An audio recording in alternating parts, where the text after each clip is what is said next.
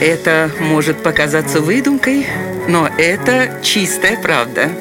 Удивительные истории на Радио 1.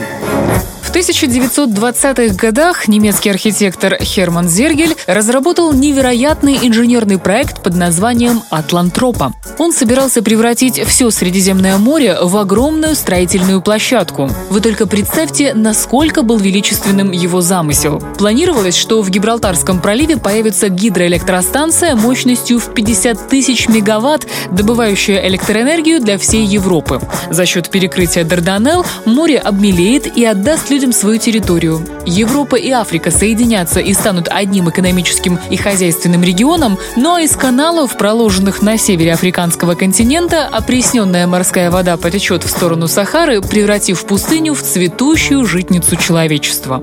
Увы, но эти планы в Германии посчитали слишком человеколюбивыми, так что идея Атлантропы так и осталась на бумаге. Жаль, но такова реальная история.